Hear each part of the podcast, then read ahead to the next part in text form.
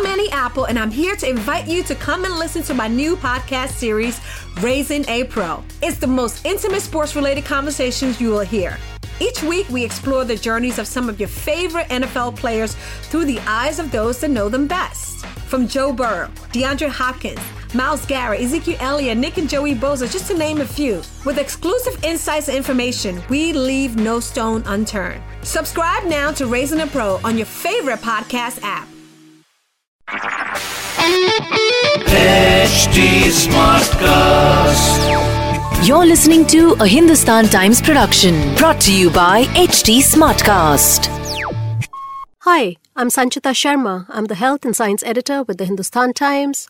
Welcome to my podcast, Healthwise. Each episode will bring you up to speed with the top-of-the-mind health, science and environment issues. You'll hear experts who will help you better understand policy and decipher jargon so that you can make the choices that work best for you. There's been a lot of good news on the coronavirus vaccine front.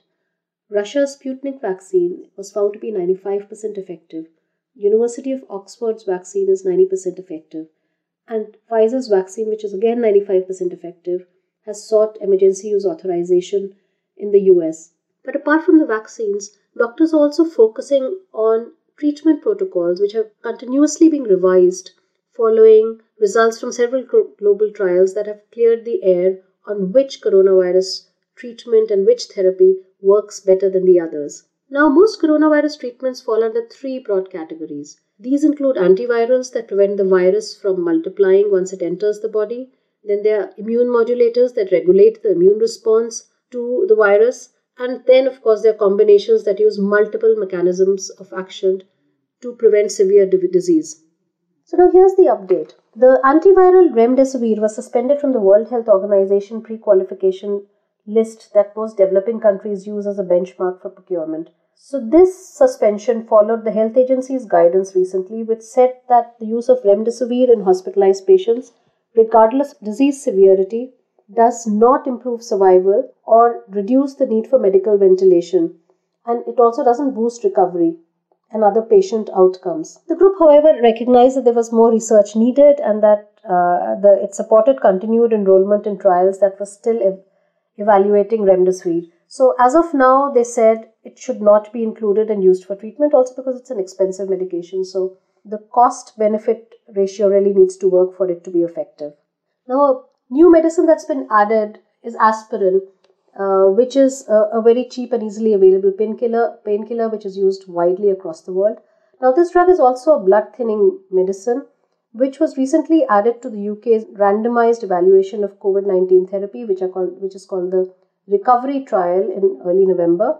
Scientists said that a big problem with COVID-19 is that there's clotting is seen in patients who have COVID-19, and aspirin, apart from being widely available, is a cheap drug, and if it works, it could really give a huge boost to treatment and help save many lives. So apart from aspirin, other anticoagulants are basically medicines that prevent the blood from clotting, which can block the arteries and the veins and lead to heart attacks and heart failure.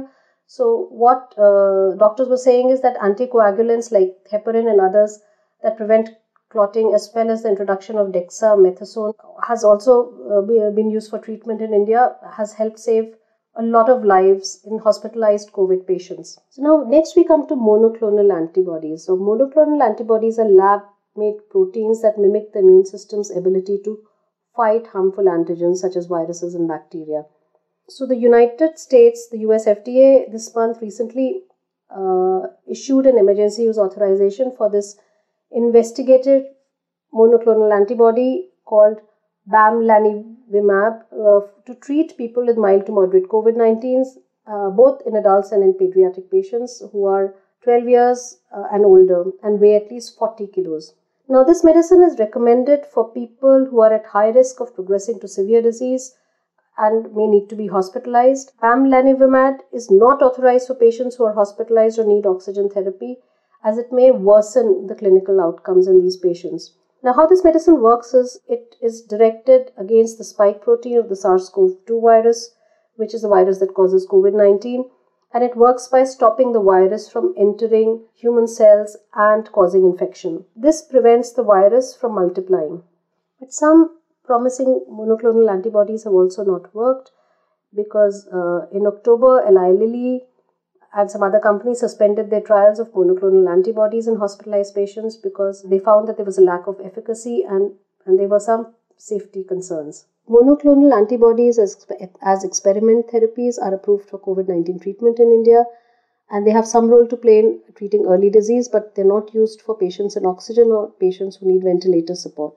Now, fourth type of treatment which is attracting interest is ivermectin, which is again a widely available drug and it's very affordable, which is used to treat parasitic infections. And this has an antiviral action against SARS-CoV-2, which is the virus that causes coronavirus disease. Some scientists are saying that the use of ivermectin in doses ranging from 200 to 1,200 mcg per kilo for a duration of 3 to 7 days is showing promise in symptomatic relief and viral load reduction. Now in India, ivermectin is part of 5 ongoing trials according to the Clinical Trials Registry in India, and its benefits are under review. And of course, there's hydroxychloroquine, which several studies have shown that in adult patients, it did not significantly improve clinical status in 2 weeks.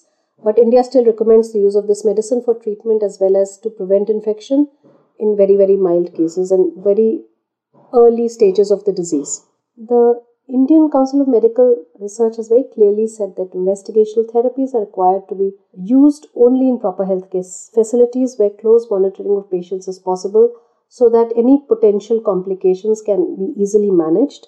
And what the ICMR says is that the focus of clinical management of coronavirus disease should continue to focus on oxygen therapy, steroids which are widely available and which are very inexpensive, and appropriate and timely administration of anticoagulants like aspirin and high-quality supportive care, which also should include mental health counseling for patients and their families and management of pre-existing illnesses such as heart disease and diabetes. And apart from that, guys, protect yourself, stay safe. If you still have any queries or would like me to cover a certain health topic, do feel free to reach out to me. You can reach me at Sanchx, that is at SANCHX, or at HT Smartcast. We are available on Facebook, Twitter, and Instagram. For more such podcasts, log on to htsmartcast.com. Until next time, goodbye. This was a Hindustan Times production brought to you by HT Smartcast. HT Smartcast. I'm Annie Apple, and I'm here to invite you to come and listen to my new podcast series, Raising a Pro. It's the most intimate sports-related conversations you will hear.